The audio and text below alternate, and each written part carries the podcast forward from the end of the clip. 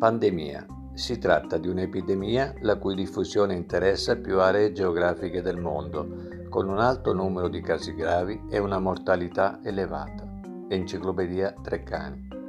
È necessario partire dal significato delle parole, perché a differenza dell'epidemia si legge che interessa più aree geografiche del mondo. L'11 marzo 2020 l'Organizzazione Mondiale della Sanità dichiara lo stato di pandemia, con grande risalto dato da tutti i media. Pandemia che non è mai terminata.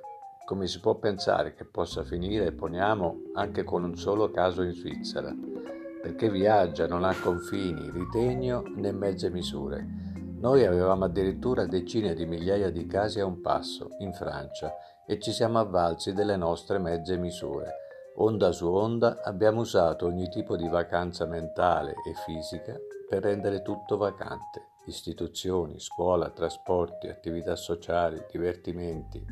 Esaltati dal plauso mondiale, abbiamo rilanciato un virus appisolato, tutti in terapia distensiva. Prima ballavamo sui balconi, poi in discoteca, ma i ballerini ballano se c'è un'orchestra, uno spartito, uno spazio e un consenso politico.